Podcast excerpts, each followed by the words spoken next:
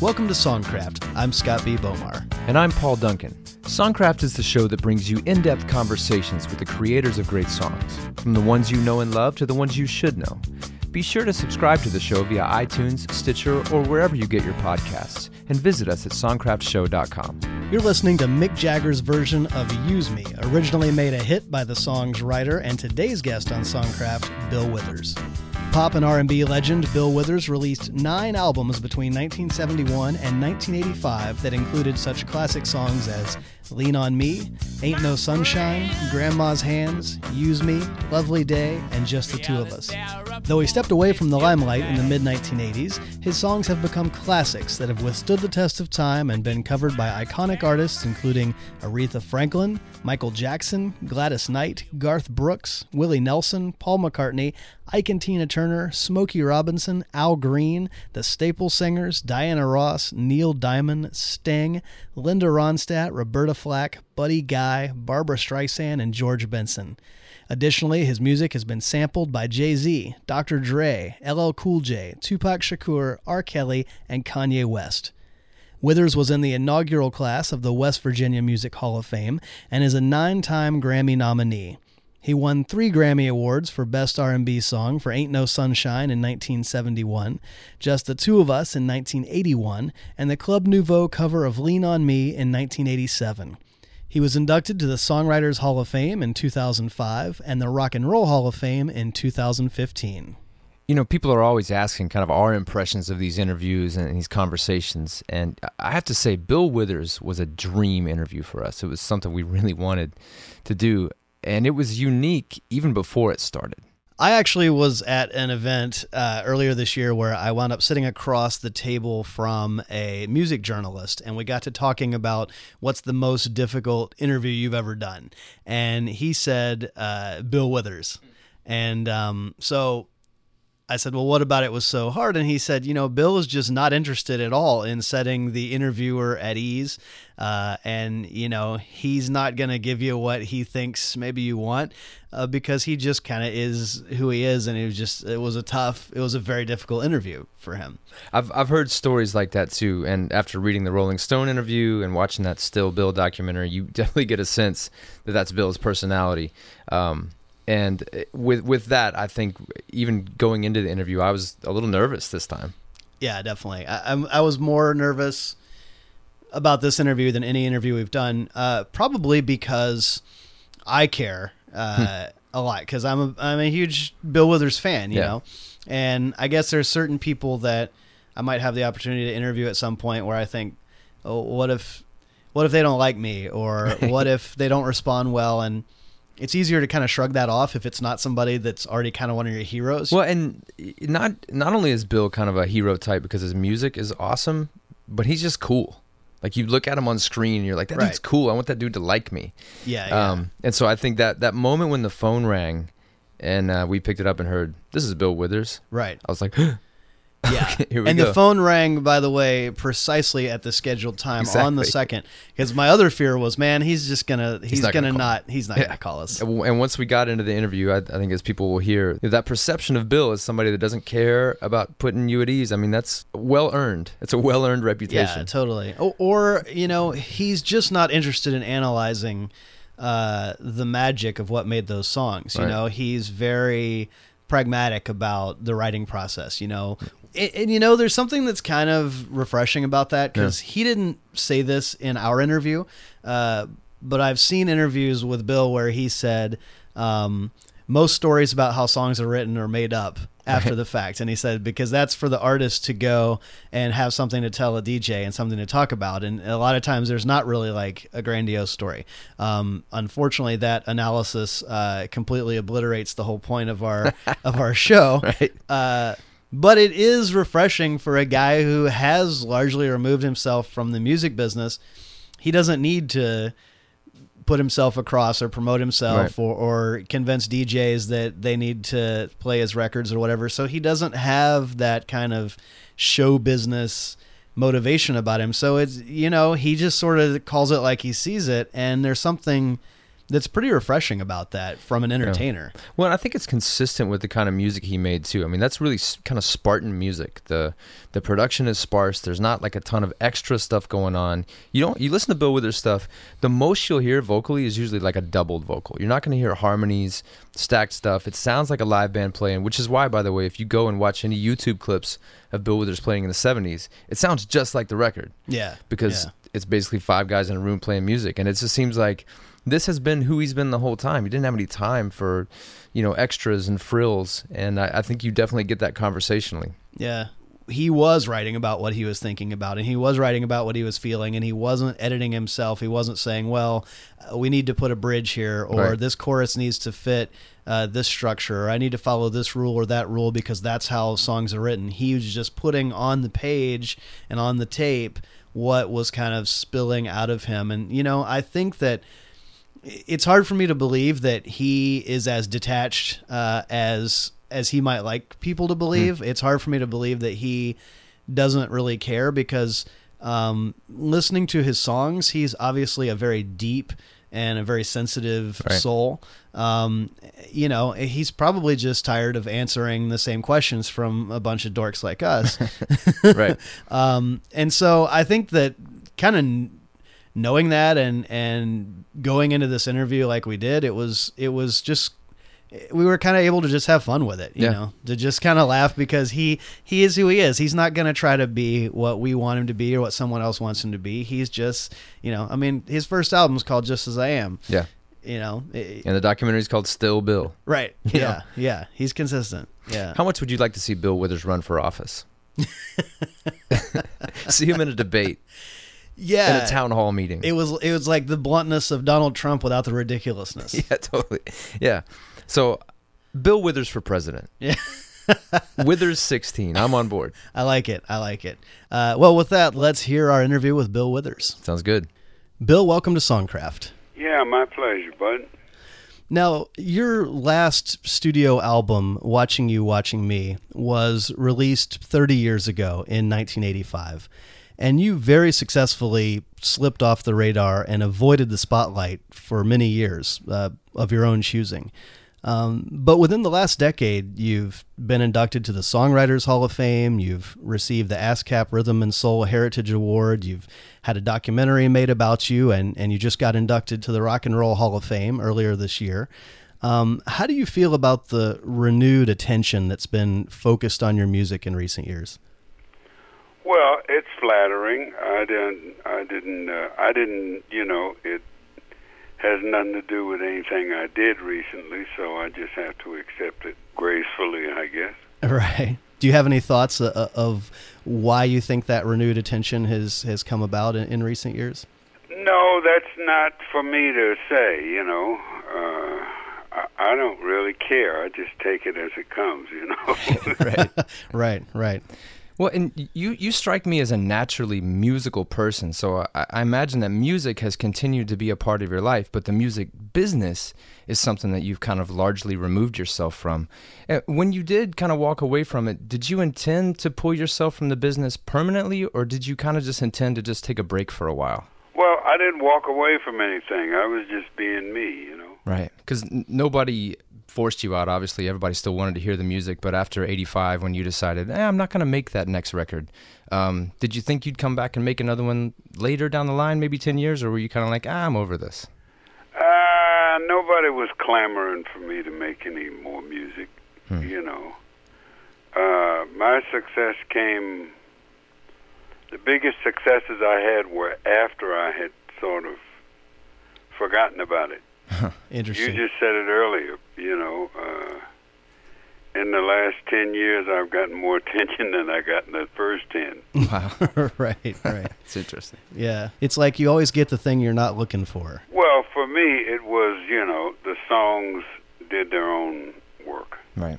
Right. Well, it's true. And those are those are songs that have staying power. And so they, they can find new life. Yeah, they didn't blast out of the box, but they kind of hung around. you Yeah. know. Yeah, yeah. Well, a few years back, you appeared at the Grammy Museum. Uh, I was there that night and, and had the chance to hear your daughter, uh, Kori, perform some of your classic songs. And she is a, a fantastic singer, and, and I know that she's a songwriter as well. As someone who has sort of famously been wary of the music business, and as a father who is just naturally going to be protective, uh, what are your your fears for her as she kind of navigates the the waters of the music industry?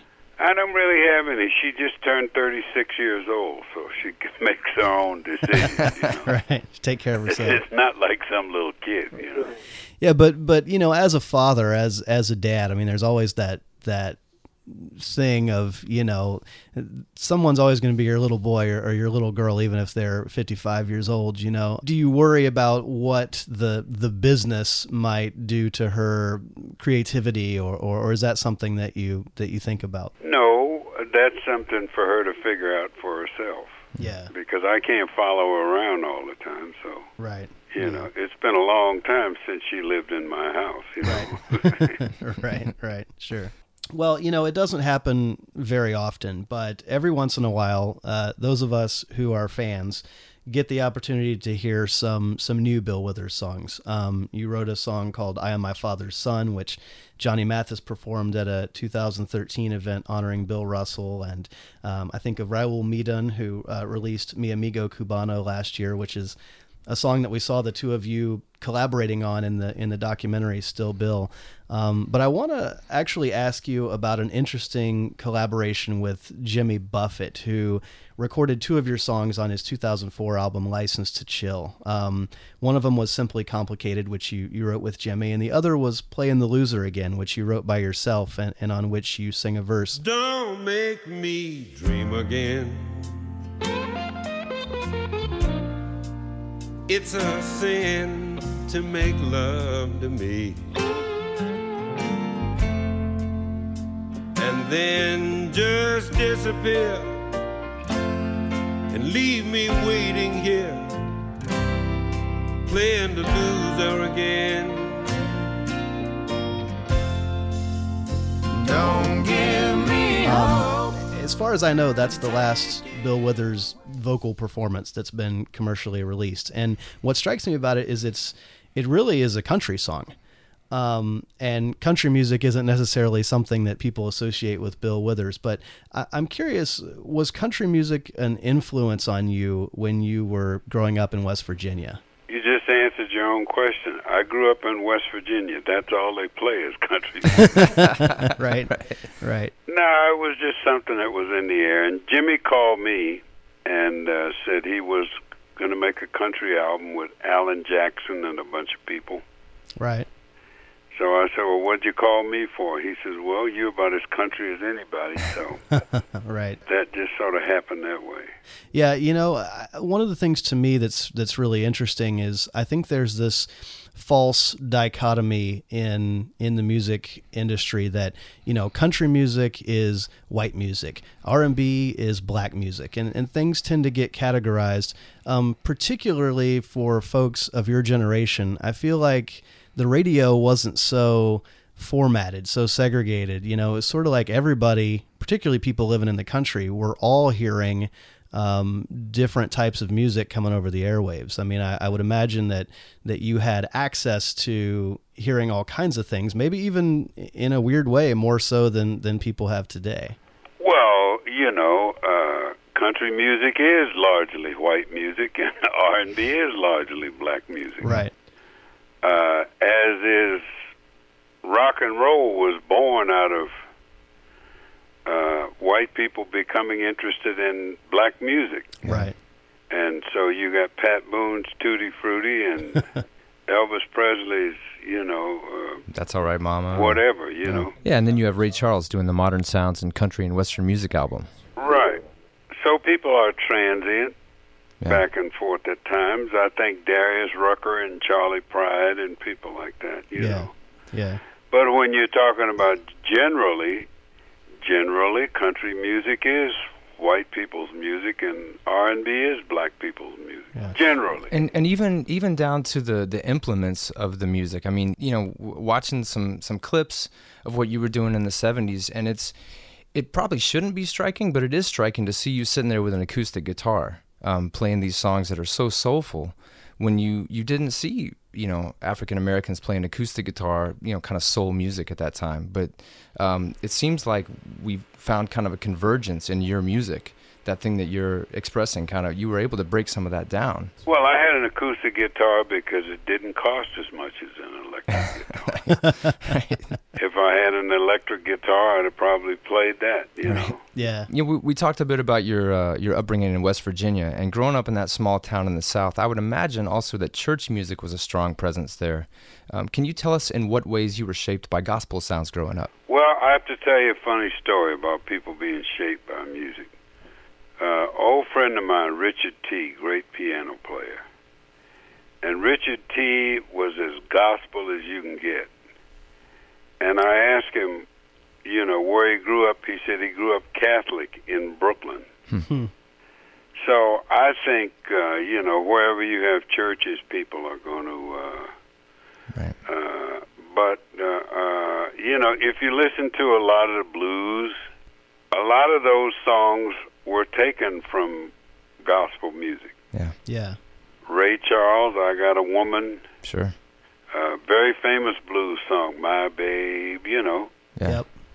you know. So uh, there's always been leakage back and forth between genres and cultures and stuff. That's just how it is. Yeah, it Right. seems like uh we try to format things on radio and categorize things so we can put them in the right category on iTunes, but the music itself tends to, like you say, that leakage. It almost uh, rejects the categorization we try to put on it. Yeah, and all my life, wherever I've lived in the South or whatever, there were always some white people that were enamored with black culture, so they hung out.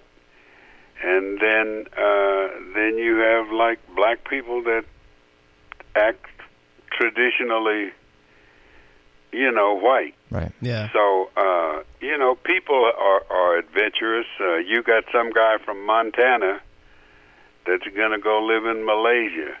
Right. Uh, it's the way the world is. People become interested in each other. Yeah. You know, a lot of people that we talk to on this show, um, people who become songwriters or performers, a lot of them say, you know, they knew from a very early age that that's exactly what they were going to do, and that was their their goal, you know, from the time they were little kids. But your story is different, and and I understand that, you know, you did not leave West Virginia to to seek your your fame and fortune in the music world. Um, tell us a little bit about your adult life prior to getting into music. Well, I think people uh, people avail themselves of whatever opportunity they have. I didn't have those kind of choices. You know, there was no path to name me the long list of black people that left West Virginia and had success in the music business. right. Right. Nobody immediately comes to mind, right? Yeah. Not so much. You've, stumped me. So, um, you know, you uh, you take your opportunities as they come. Yeah.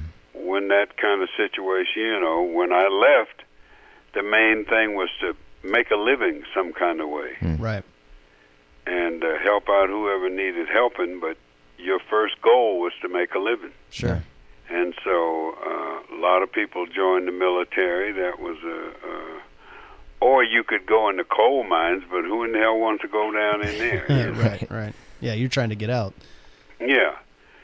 So I think people uh, act on things as they be- become uh, available. I mean, I would have liked to have done like my kids, go to Ivy League colleges, and but that stuff Right. wasn't available. you Right, know. right. So what did you what did you do initially? I joined the Navy. I stayed in there nine years. Again, it gets back to choices. What are your choices? You know, what's available to you? Right, Right. The sad thing is when you don't avail yourself of anything.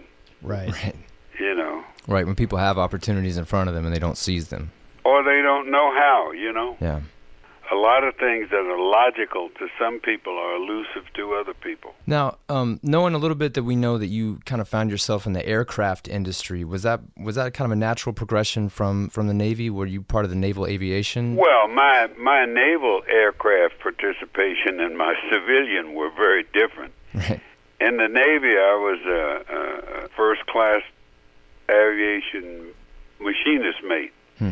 In civilian life, I did stuff like shoot rivets, and you know it wasn't very complicated. Right, right. You were almost overqualified. Which was good because I could focus on whatever else. You know, yeah, yeah. didn't eat up too much brain power. You know. right, right. I understand that you had uh, kind of a pivotal experience at a club one night in Oakland, California, that uh, I guess you could call a turning point, inspiring you to try your hand at a music career. Could you tell us that story? Oh, you mean about Lou Rawls That's the coming in late, Yeah, and the guy said he was paying him two thousand dollars a week? Yeah. and, and you felt like, well, hey, I can make two thousand dollars a week playing music, right? Well, that's not what made me do it, but it certainly uh, uh, Didn't hurt. solidified my urges. You know, yeah, you know, a lot. It's more complicated than just you know one night or one guy or Sure. One whatever. You know. Right. yeah. Well, tell us a little bit about that. Uh, like you say, it's more, you know, it can't be boiled down necessarily to to one moment. But tell us about that that shift of of how you went from, you know, here I am, this guy with with this day job, and I'm gonna decide to focus my intensity on starting a music career. Well, people who can do music are basically born that way. I mean, you can't acquire musicality at some age, you know. Right. Right. You're born that way, and if you are, it's probably been lurking back there. And finally, you get to a point to where, well, if I don't try this now, I'm never going to do it. Mm. Sure. You know, it's it's uh, it's why some people go skydiving and uh, scuba diving and uh, you know run marathons and stuff. Yeah. So whatever urges you have are dormant in in you, Right. and some people never get around to it. You know, Yeah. some people that do get around to it shouldn't bother. You know, right. it's, it's you know, people are how they are, and whatever situations, people make choices like that. Right. Well, whenever you started learning how to play and started writing songs, did you, you know, did you set out and say, I'm, I'm going to take a certain amount of time each day and play this thing, or did you just fall in love with it and, No, no, no. I never decided I was going to learn how to play. That's how come I can't play. I decided I'm going to write some songs and I'm going to use this thing. uh, Yeah. So, you know, if you, what I did is very simple, you know, the I, but you have to think of it. yeah, See, there are people who are virtuosos who can't think up stuff original. Right. Songs aren't written by virtuosos. Hmm. Songs are written by people who are clever and being a musician and a songwriter is are two very separate things. Hmm. Right. Well, you eventually were able to make a demo of, of some of your songs, and you wound up uh, signing with Sussex Records around 1970. And uh, Booker T. Jones, of course, of, of Booker T. and the MGs, produced your debut album, and um, you know some pretty impressive guys playing on that record, Duck Dunn and, and Stephen Stills. Um, am I correct in understanding that you actually had not been playing out in clubs and, and playing live shows before you made that first record? No, I'd never done that. wow. Wow. Did, did you feel comfortable in the studio with those guys, or did you feel like, man, I'm, I'm yeah, overmatched? I hope- guys, you know, it wasn't like cyborgs or something. You know, Right. they weren't nine feet tall. It was a bunch of guys, you know, Right. and they were very nice to me. So. Now, is it true that, that the cover for that first record was actually shot on your lunch break at the factory where you were working at the time? Yes. Wow. That's great. I, I love the fact that it wasn't like a team of makeup artists and, uh, you know, the whole deal, but you just took off and took the shot. Well, I didn't have the time, and the record company didn't have the money. It was a small company. you Wow. know. Right. Well, what did your what did your coworkers think of these developments? Uh, as usual, they were yelling out there, giving me a hard time. Wow. then six months later, they were all asking me for a job. Right, exactly. then they were your best friends. well, you know, you you've been very open about the fact that that you stuttered until you were almost 30 years old and, you know, that's obviously a situation as you know better than I do that that can contribute to social anxiety. Um and I'm curious how that sense of anxiety might have come into play once suddenly you go from being the guy who's who's working at the factory to getting up in front of these large groups of people to perform or going on TV to, to sing your songs and talk about yourself. Well, I think you got it backwards. I don't think stuttering contributes to social anxiety.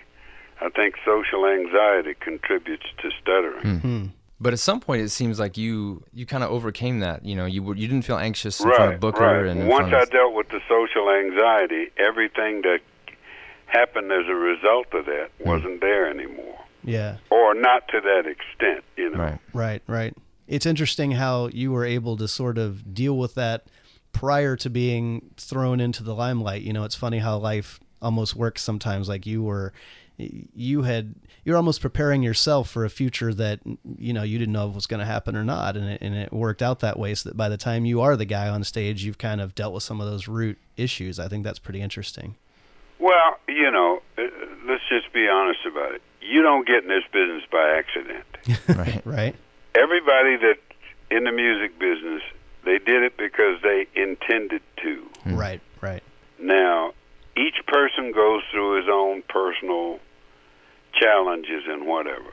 But uh, if it's something you intended to do, you're not shocked when it happens because that's what you were trying to do. Right. Right. Yeah. You know what I mean? Yep. Sure. Sure. If you were throwing a rock at the moon and all of a sudden you hit it, you know, you could be excited about it, but you wouldn't be surprised otherwise. You wouldn't have been throwing at it in the first place. right.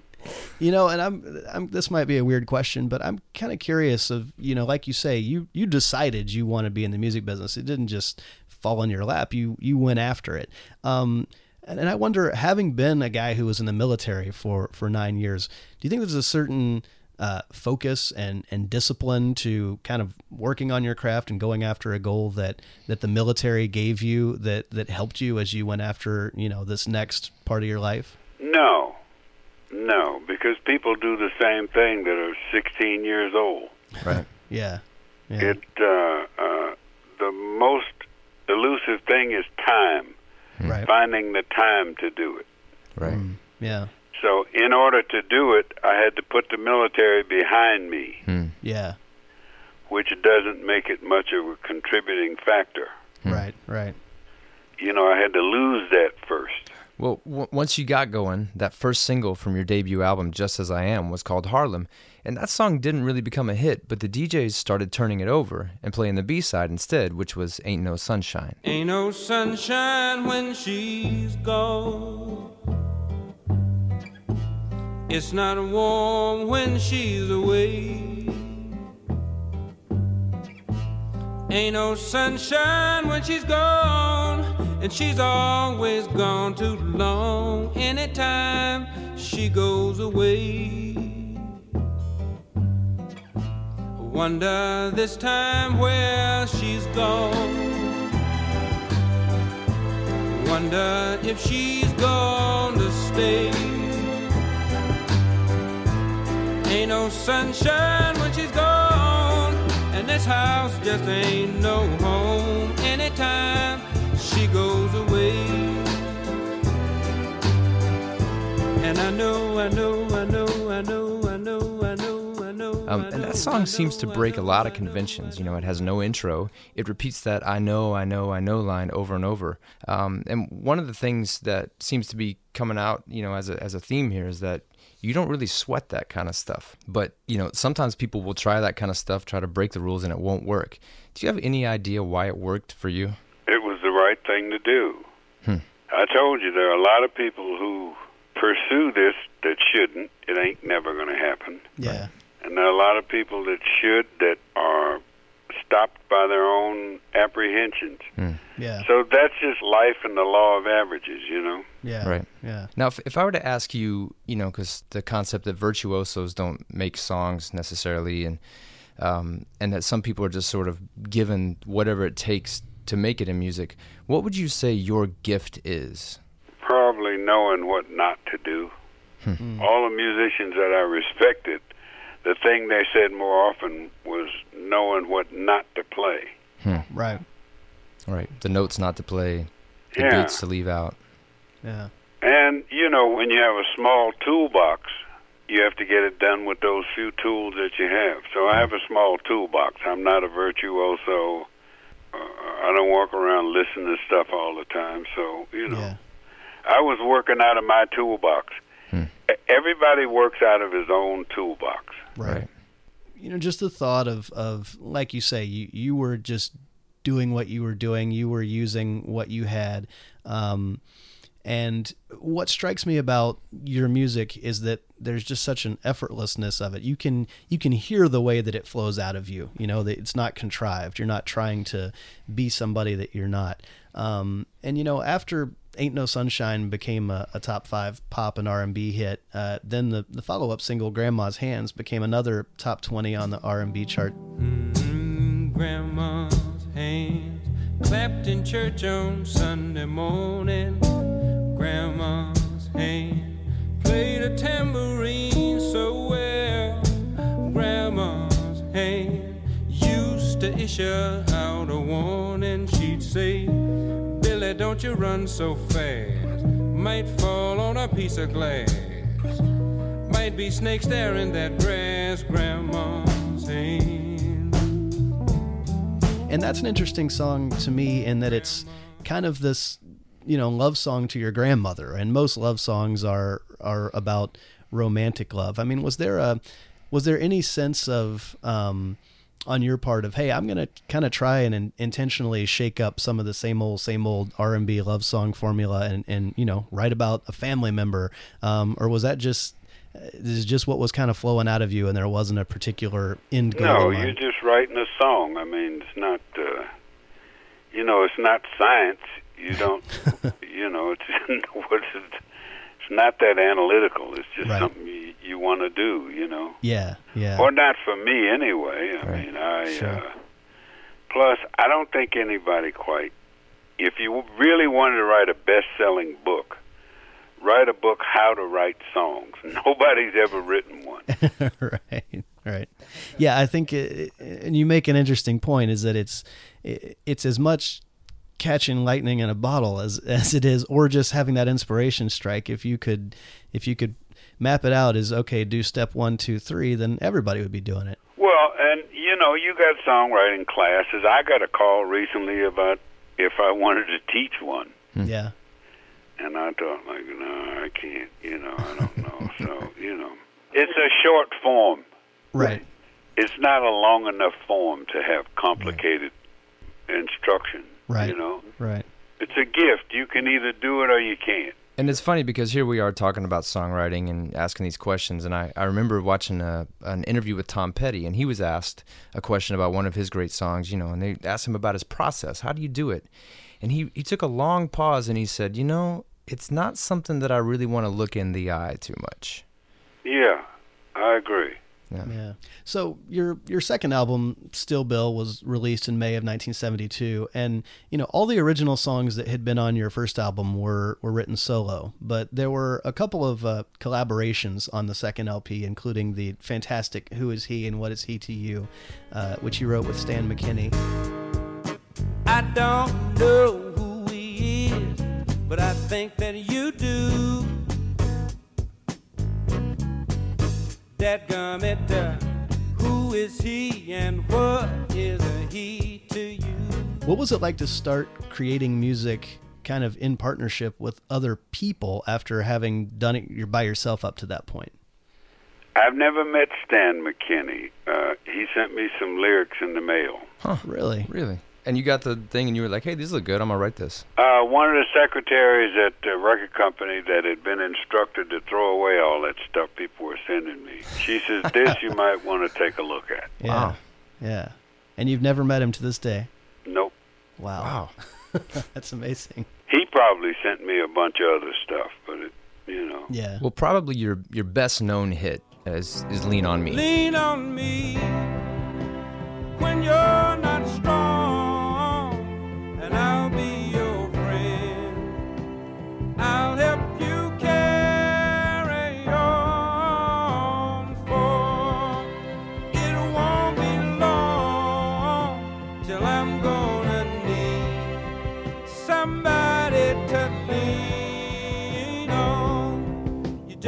that song went to number one on the pop chart. I mean, just huge hit multiple times.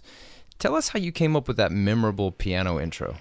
I bought a piano and uh, started.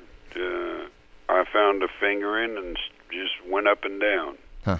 Had you been a, a piano player, or was that kind of a, a new thing? At that No, time? I just bought a little Wurlitzer piano and uh, was fooling around with it. Hmm. Wow. Yeah, There really is a gift involved with you, man, because I, I know a lot of people that have sat down and fooled around with the piano and come up with some pretty forgettable stuff. And it's pretty cool to, to sit down and be like, ah, here comes Lean on Me. This is going to change the world.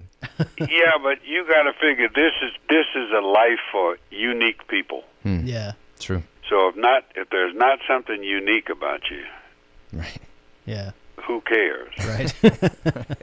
Yeah, so that's why we're talking to, to you right now. Huh? Yeah, yeah. So it's a given. Yeah. There's a reason why you wanted to talk. to Yeah, there's a me lot of people in this neighborhood we're not sitting down to talk to right now. But Right, right.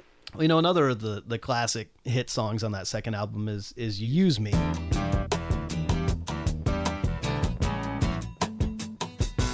my friends feel it's their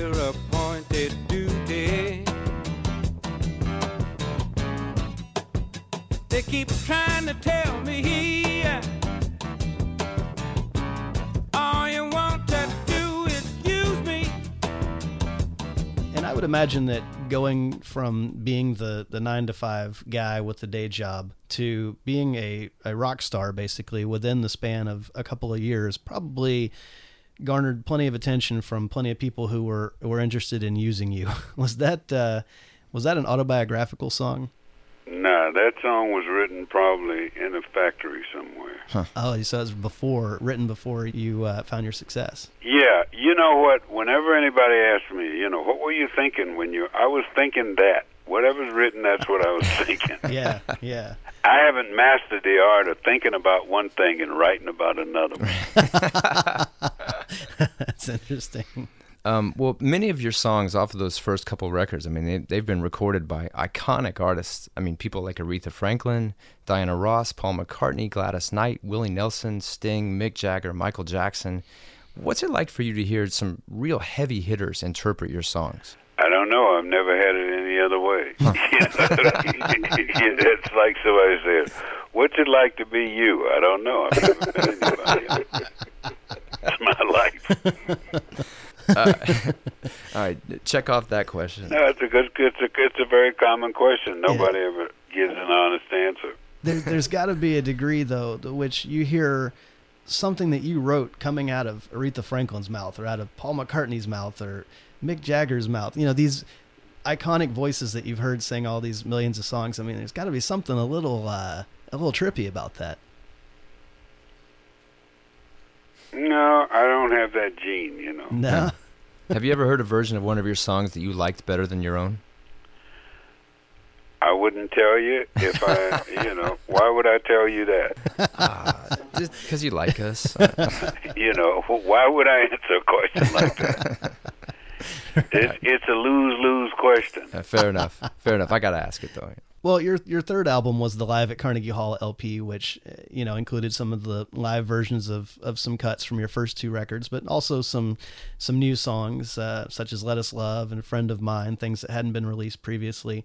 Um, we've kind of touched on this, but you know the, the music industry is, is all about categorization, and, and one of those archetypes that the industry embraced for what an R and B performer is is the you know the, the flashy stage shows, the the dancers, the swagger, you know. But um, you know, like Paul mentioned earlier, here you are, you're this guy sitting on a stool, strumming an acoustic guitar, undeniably soulful, but there's also kind of like a, a folk element there as well. It's its own unique thing. It's not. It doesn't fit into to some preconceived category. Um, did you ever feel pressured to to be something that was not you in order to to fit into someone else's concept of you know what an R&B performer for instance is, is supposed to be No, man. Al Jolson probably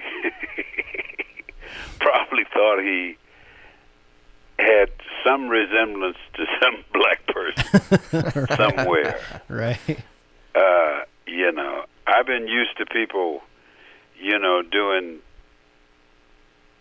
imitations of accents, uh, thinking they're singing the blues, and uh, you know, that's just been part of the landscape. You know, Right. yeah, yeah. yeah. some of those English guys that they're not, sounding like blues singers,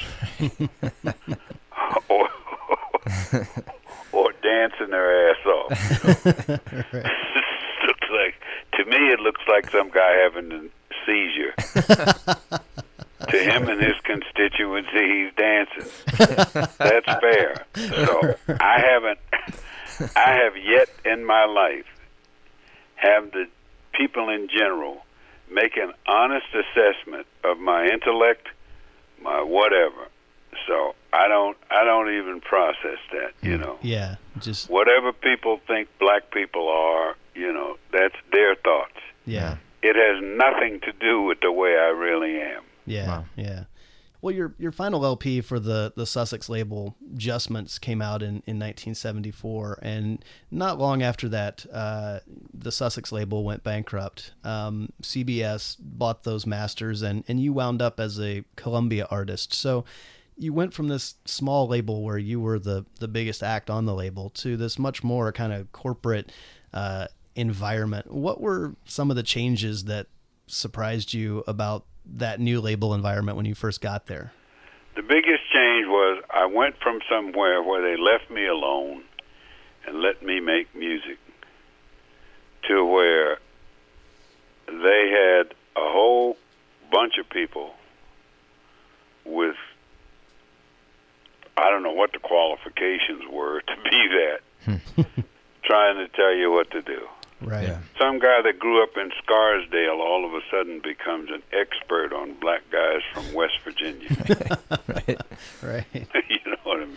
Yeah. Well, I I wonder if there's a connection to this to this next question in that your your first Columbia album, Making Music, it had ten songs, and half of those songs you co-wrote with others, and that was the first time that the majority of the songs weren't written by you solo. Was it was this you know the demands now of kind of being a celebrity and on your time, or was this some of that whole committee thing saying, "Hey, Bill, I think you should write with this guy, or let's let's bring this guy in"? How did that come about? I don't know. I don't remember that stuff. Huh. Hmm. You know, you're talking 1975. Right. How many people born in 1938 have a very clear memory of stuff that happened in 1975? That's a good point. Right. you know what I mean? Right. So it's like, it's like uh, I don't remember every minute of every day of everything. Right. Uh, a lot of things you remember on a need to know basis. Right. Right. Right. You know. The the the mind kind of protects you that way, I guess. Yeah, well, you know, plus at this time, who cares? You know what I mean? it is what it is. Right. Right. It It's out there, you know, it's been out there. Yeah. Yeah. I don't care. you know what I mean? Right. You are you are a man who is comfortable in his own skin. Well, hopefully. Yeah. Yeah. You know, the the first single off that that first Columbia record was uh, "Make Love to Your Mind," which was a top ten R and B hit, and that was followed by "I Wish You Well," which was was another uh, uh, R and B charter. Um, in my opinion, one of the best songs on that record, and, and one of my favorites, um, is "Hello Like Before." Hello like before. I'd never come here if I'd known that you were here. I must admit, though, that it's nice to see you, dear.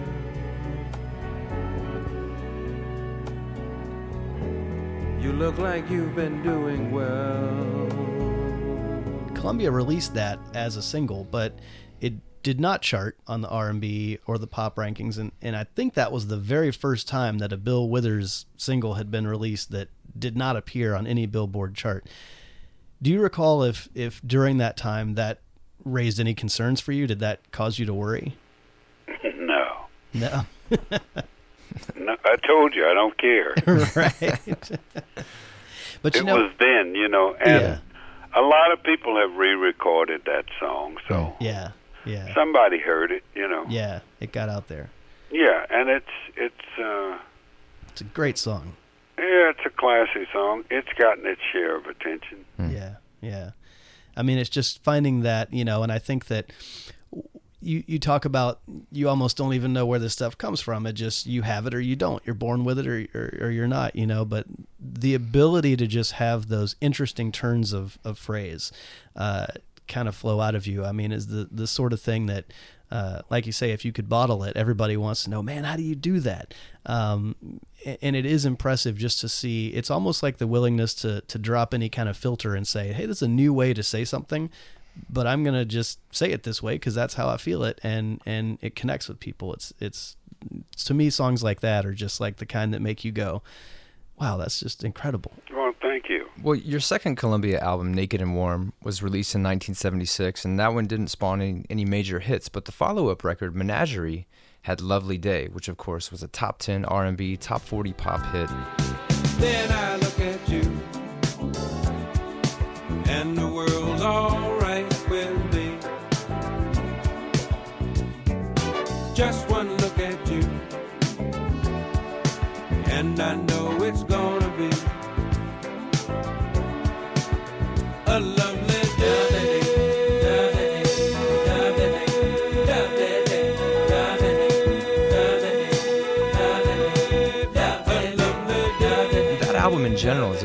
More breezy and up tempo than some of your earlier work, and there were even some disco influences there in songs like "Get On Down" and "Lovely Night for Dancing," which was a single.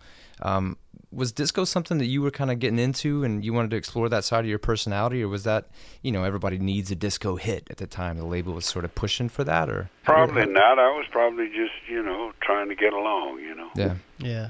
That whole period was kind of up and down for me, and, uh, you know, so I don't know. I was just trying to do whatever, you know. yeah. Yeah. You know, one of the albums in your catalog that in my opinion doesn't get as as much attention as maybe it should nowadays is About Love from 1978. And what I find interesting about that is that all but one of the songs were collaborations with Paul Smith, the the jazz pianist known for, you know, his work accompanying Ella Fitzgerald. Um, but that was really the first time that you like teamed up with someone else to write multiple songs for one record. Um, and I'm curious to, to hear about your working relationship with, with Paul and, and, you know, the nuts and bolts of, of how you guys kind of work together and, and what that experience was, was like for you to kind of approach it with a teammate, so to speak. I don't really know Paul that well. I don't think I've had talked to him much since. Mm-hmm.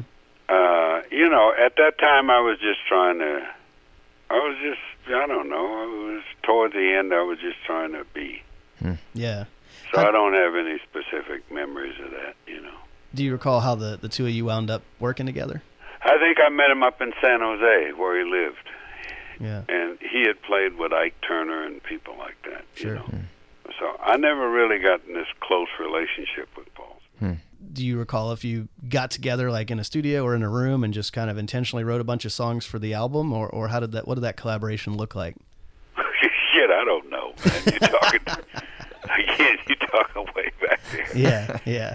you know, it's not this great memorable experience that you know right. Right. changed my. I was just doing, you know, Right. doing whatever, you know. Sure, yeah. Not not as epic as I might like to imagine.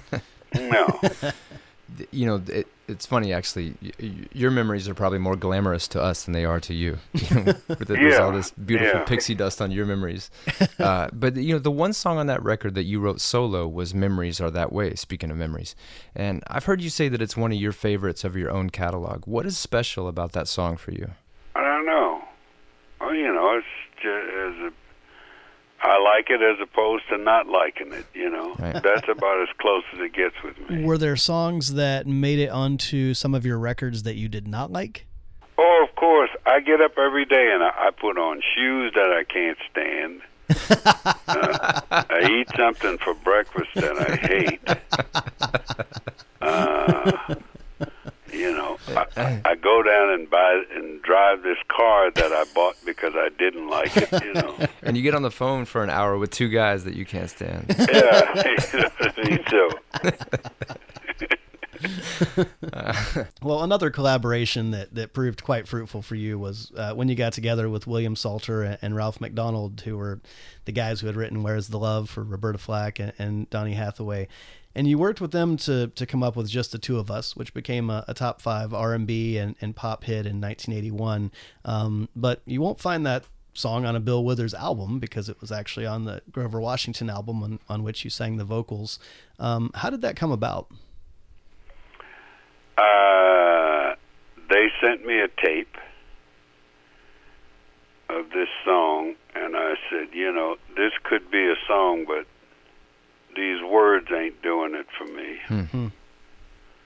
So, uh, if I can rewrite these words, then, you know, let's see what we can do. Yeah, yeah. So the track was already there, and uh, I just went in and did it. You know, there wasn't this long sit down head session with anybody. I just Right.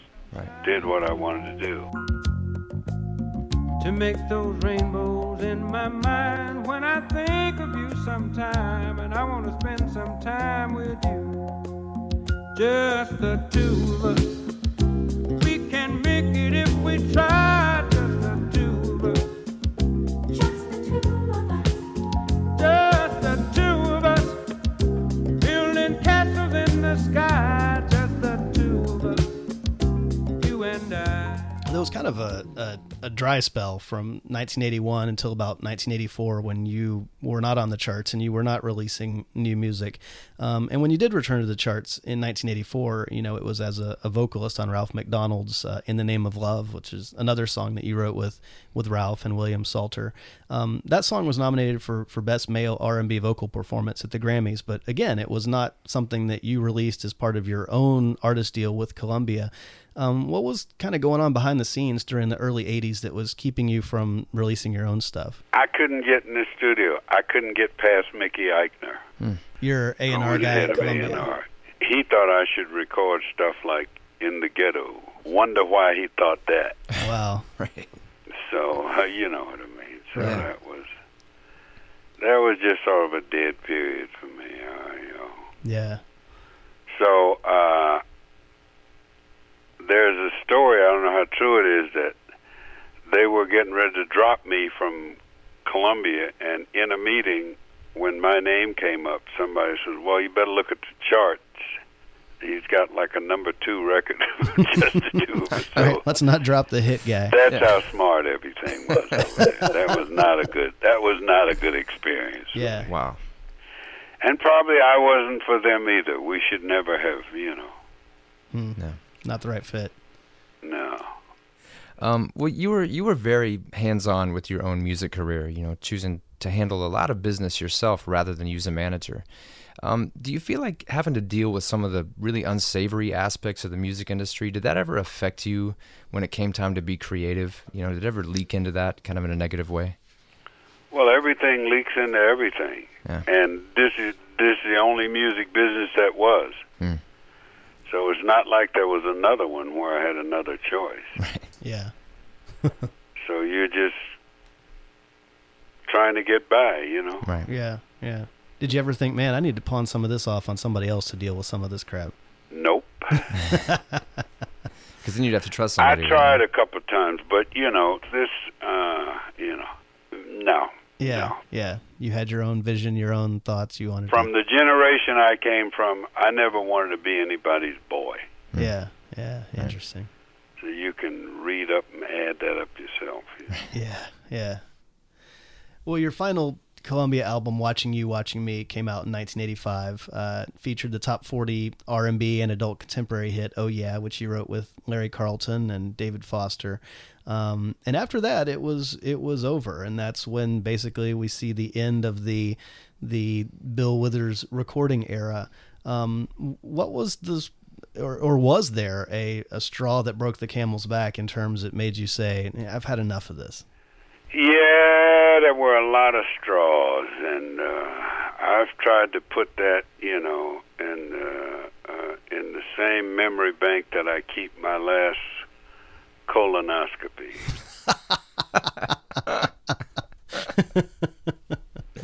you know, Fair enough. Fair I enough. I don't take that out and look at it. All right. Sometimes a non-answer is better than an answer. I like that. Um, well, not long after your last album was released in 1985, Club Nouveau had a number one hit with "Lean on Me," and that got you your third Grammy win. And then in the late 90s, Will Smith reworked "Just the Two of Us," and that was a top 20 pop and R&B hit. Of course, your songs can be heard in movies and commercials, and it, it keeps them alive for new generations. So, in other words, everybody knows who Bill Withers is. Are you able to lead a regular life after kind of choosing to avoid the spotlight, or do you still get stopped on the street all the time by fans? No, a lot of people know my music. Uh, a few people know my name. Nobody knows what I look like. And if if you if that sort of notoriety and fame part of it, if that all went away and all that was left was the music, would you feel like relief, or would there be any sense of loss at having lost some of that kind of affirmation? I don't know. Why would I want to put myself through an exercise like that? it is the way it is. Yeah. You know what I mean? I mean, what if Ray Charles married Mary Poppins or or Willie Mays had married Jacqueline Onassis? Would the world be the same? You know, I don't care. right, right, right. Um, you know, music seems to be very much something that that you do, something that flows out of you, uh, but not something that you in any way wish to be the sole thing that defines your identity as a person. Um, and so, 50 years from now, who would you like people to say Bill Withers was? Mm, I kind of already know because it's not like I've been doing it every day. So my obituary is pretty much written. You know, you know, it's not like I played somewhere last Thursday. Right. So a lot of people think I'm dead anyway. The rumors of your death have been greatly exaggerated. Yeah. So, but in terms of, of your your legacy, I mean, not so much necessarily what you think it will be, but what you would want it to be. I don't care. Hmm. I won't be here. You know, Yeah, so what do I care? yeah, You know, it's not like somebody's going to send me a telegram wherever I am. you know, wherever you go, and that I'll know about it. right, right. you know what I mean? Yeah, yeah, definitely. So whether they say uh, Bill Withers, uh, legendary songwriter, amazing vocalist, good dude, or uh, you know whatever, it, do- it doesn't make any difference to you. Somebody will say some of everything. Yeah, That's what people do. yeah, Yeah. You know, I've read some pretty interesting stuff on myself. And I think like, yeah, you know, well, they made that up, you know. right, right. there was a guy that worked in Miami for years. He called himself Big Papa E. He claims he played in my band and he pulled a gun on me and uh, I've never seen that clown in my life. he died, Right. so uh, you know, which broke me up, you know. but uh, no, he claims he claims he played on the Carnegie Hall album, and Right. Wow. you know, it's, and evidently he made a living in Miami playing around. Big Papa E was his Wow. Wow. So he was, uh, and I've never seen him, Wow. and there's nothing to document that he was ever anywhere near me. Right. That's great. So there's no no shortage of space for legends and mythology to have no, grown up man. around uh, no. Bill Withers. So you know, so I don't, I don't, I don't get into that stuff. You know, I don't care. yeah. When in some ways it seems like being a guy who who hasn't cared has really benefited what you've done artistically and and kind of being able to keep your head together in a crazy business that you've been able to you know give us the music that you that you gave to the world um, with lack of convention and not not worrying about what people wanted you to follow so um, you know we, we can appreciate that that part of Bill Withers Yeah, absolutely. Yeah, and it's let's face it. You know, this is not a logical choice for most people to decide that's what they're going to do. You know, right Yeah. uh, uh, the odds are ridiculous. Uh, the rules are rewritten all the time. It's you know, it's an odd thing. You know. Yeah. Yeah. Well, we thank you so much for uh, a lot of great music that, that we love, and we thank you for your time today and, and for joining us here on Songcraft. It was a lot of fun for us to talk to you. Okay, bud, and thank you, and uh, you guys be well. Thank you for listening. To find out more about our guests, stream episodes, get a sneak peek at upcoming interviews, or to contact us with your feedback, visit songcraftshow.com. While you're there, sign up for our mailing list so you can stay up to date with everything that's happening in the Songcraft universe. universe. We'd love to stay connected with you, so please like our Facebook page at facebook.com backslash songcraft show. And if you enjoy what we're doing here at Songcraft, please take a moment to leave us a rating and review on iTunes, which truly helps potential listeners discover these conversations. And we look forward to getting together with you again for the next episode of Songcraft. Lean on me when you're